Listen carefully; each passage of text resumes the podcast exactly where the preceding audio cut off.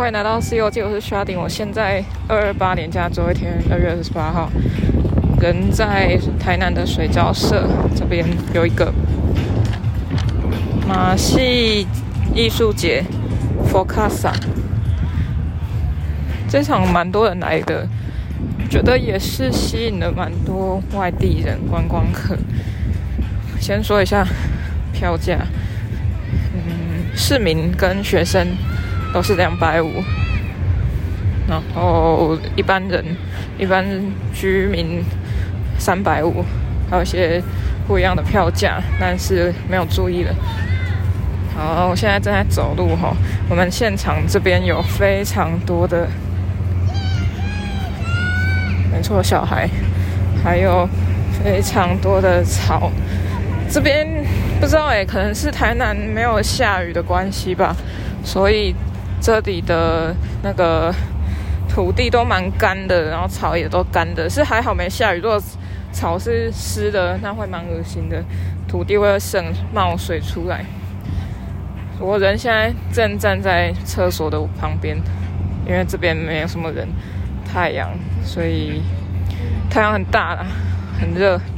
我来的时候大概半个小时就想走了，排队买票，再排队进场。好的，现场的草刚说过很多了，然后觉得有点可惜的是，我不知道那个绳子是哪来的，可能是要牵那个 extra 吗？是那个吗？就是那个架子，还有舞台什么的，会有一些线露在外面，然后他他会，我不知道他要拉去哪里耶，但会一直勾到。呃，如果有行动不便者，或是有带小朋友来的，都要多注意。还有一些比较小可惜的地方是，呃，因为我进来买票的动线是要直接入场，就是你有票，你可以直接入场的那个路线。啊，我又我就是不知道要去哪里买票嘛，所以我就跟着那个人潮走。结果他就让我走到了要入场的入口。可是我还没买票，所以我又要绕去另外一边。但工作人员一直说不能跨越，啊，这这时候就很尴尬，就差一步就到售票区，然后呃你就没有办法给过。但就经过沟通之后，就问说，哎，可不可以过去？因为我是要买票，但是我知道排队队伍在哪，我想过去，可不可以通融一下，让我就是嗯。把就请他，请他工作人员工作人员自己把那个栅栏围栏把它拉起来，让我过去。因为如果我自己跨越了，会让其他民众觉得好像这件事是可行的，就会照做。但这不是一个合理的行为啦，就是还是要询问过才可以。那他就才说好吧，对，就是有点不耐烦，因为我我能理解他在这边站了很久，太阳很大，很生气，就大家一直违规。对，所以还是询问一下。但因为真的那个动线呢，只是靠黑色的链条把它们围出来，跟规划路线，我觉得有点可惜。是也许也许在呃出入口或是售票的界限那边可以做个不一样的颜色标志。可能黑色的那一条链条就改成其他白色或红色，让别人知道说那边是有一个区隔，你不能过去，也不能过来。对，那这件事情其实惹了很多民怨呐，就是至少我在至少我在后面看到跟听到蛮多民众在抱怨这个的。进到里面就会看到我停车后路过的。看到的一个超大帐篷，应该说两座红色的尖顶的，大家看到图片或是看到广告，应该都看得出来，这是一个蛮对马戏团风格，就是马戏团表演。场内也蛮多帐篷，帐篷我觉得很有趣啊，就是它是一个伞状，是一种分散发出去的一个嗯对称型啊，那个。感觉只要形状出来的，什么都位置或是那个味道全部都对了啦，所以呃装饰就成功了一半。那它的主视觉设计也是蛮简约的，然后它每一个厂区啊，像是呃，我看一下，B 十三马戏棚、跳跳糖舞台、摩天多拿兹走，哎，走神橡皮糖、佛卡佛卡萨水果摊、高空 QQ 糖、微醺拐杖糖、风格市集，嗯。他们都用比较抽象或几何的方式，还有近几年其实蛮流行一种渐层色吧，呃，还有一种带有笔触的荧光感，嗯，是蛮棒的，很符合现在。我不知道，因为我每次看这种广告设计啊，或是美学设计的时候，都会想，哎，不知道十年后再回来看这个东西，会不会觉得是一个过时的、不好看的设计？但目前看起来是不会，它可能就是这一个时代的一个潮流吧。好，说刚说到那么多，那个棚子啊，其实或是舞台，其实它都有很大的功能，像是有表演的场域，或是要付费看表演的大棚子就在马戏棚里面，还有风格市集就有特色的嗯美食吧，嗯，像咖喱斗阵也有来。一些互动的区域，比如说你可以去那边走绳啊，就是一条绳子浮空在那里，你要走那条细绳过去，这也是一种体验。这个在草草戏剧节有产出现过。如果说到跟草草戏剧节不一样的地方是，嗯，这个是一个蛮集中的，水交社这边是一个蛮集中的场合，一片大空地。很适合办这种像可能演唱会啊、音乐季之类的地方。那这次选择用马戏来做，我觉得也是蛮好的，因为太多表演是一般人可能不会想主动去看的。比如说街头表演，他们集结找来了不同城市的街头艺人，或是在做相关的小丑啊。杂耍表演的艺人们，对他们说艺人不是说什么很风光，在电视上表演那种，是在我们日常生活中打拼的也是，对，所以他们来到这里表演给大家看是一个很难得的事情，有点像是把呃很优秀的表演者都集结在这边，所以我们只要在一个时间一天内。花这些二十四小时也不到啦，大概十个小时、八个小时左右时间来这边看这些精彩表演是蛮超值的。那我就要来抱怨一下，我有一个朋友，他跟我理念不合啊。他觉得为什么要买票入场啊？为什么要付费看马戏表演？对，这就是一个问题了。那我自己是觉得表演。就算有不一样的程度，但他们在这边马戏表演的朋友们，他们的成果还有背后的努力，并不少于在一些小巨蛋啊或音乐厅啊表演厅那种表演者来的少，他们还是也是一直持续持续努力的，所以。他们只是常常出现在生活周遭，它是一个很亲民的表演形式，然后很酷，很令人意想不到。可能这个东西你也可以拿来玩，拿来杂耍，或是拿来表演。所以我我是不太认同我那个朋友的想法，就是单纯抱怨，因为他都会他就会把表演分等级跟优劣，然后他就说他自己看的最屌。我说 OK，I don't fucking care，OK。就是这样，所以接下来我们来聊聊现场。现场最重要的，我去了全部的摊位，也算是每一个棚了。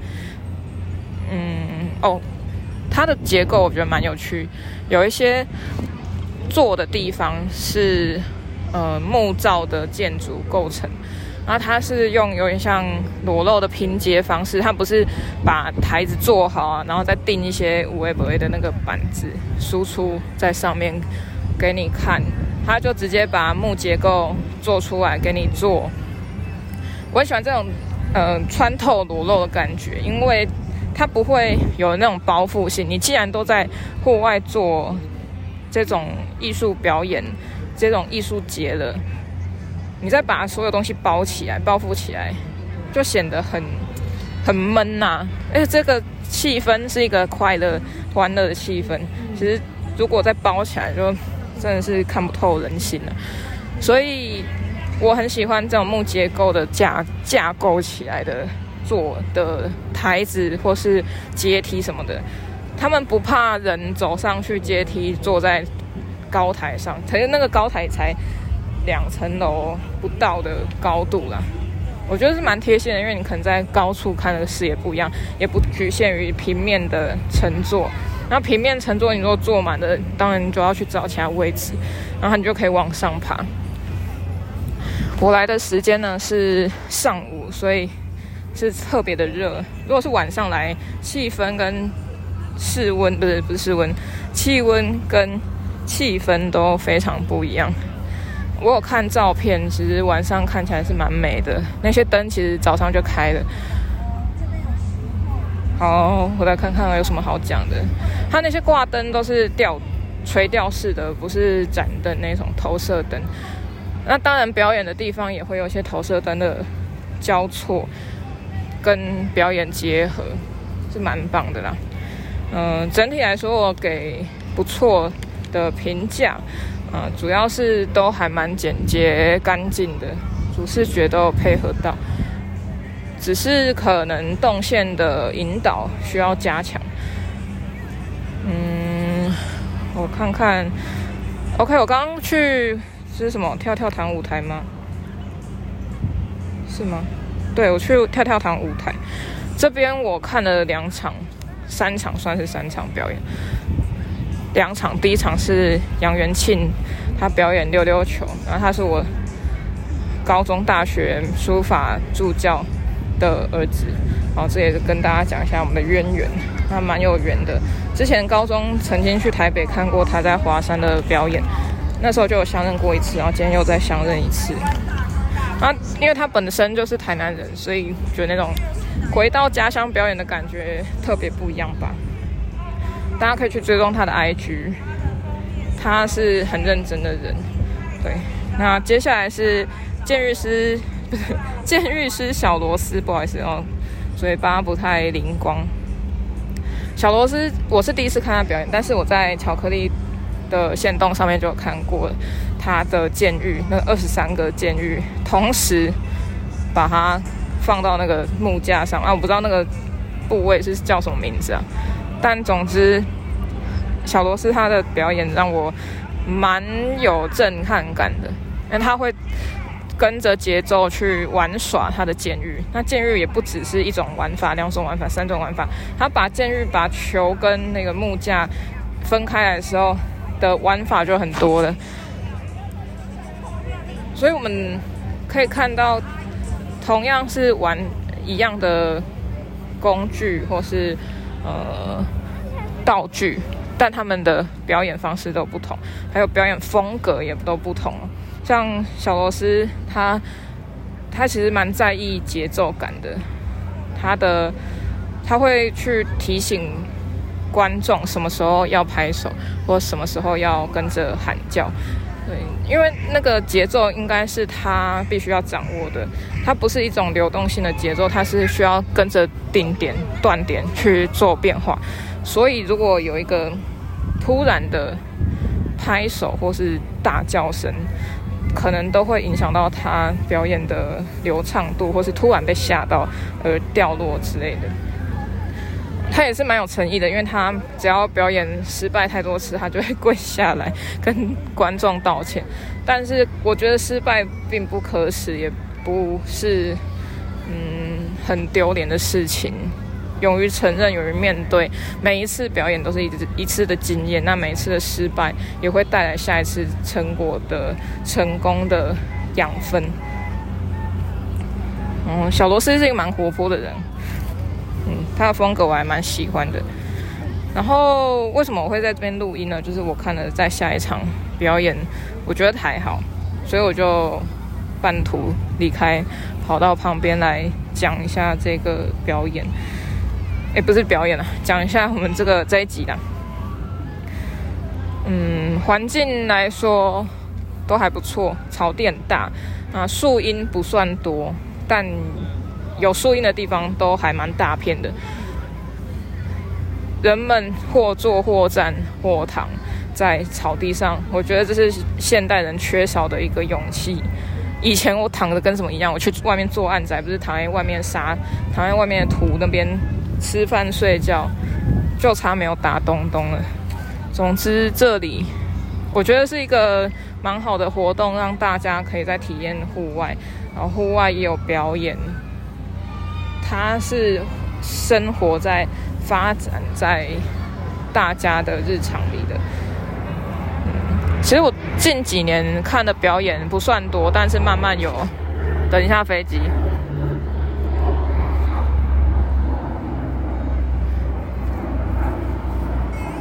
近几年看过的表演不算多，但是有慢慢累积起来。那从去年底，哎，还是今年过年开始看的一些。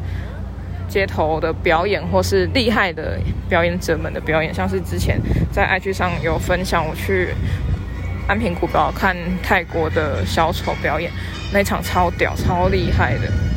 然后前面呢，我现在有表演在进行，但我不知道是什么，先不要过去，因为怕太大声。嗯，蛮推荐大家，如果有时间。不一定要进展场或是展演厅去看那种售票昂贵的展览或表演，很多其实根本不用什么钱，你就可以物超所值，得到很多东西，也得到很很多养分。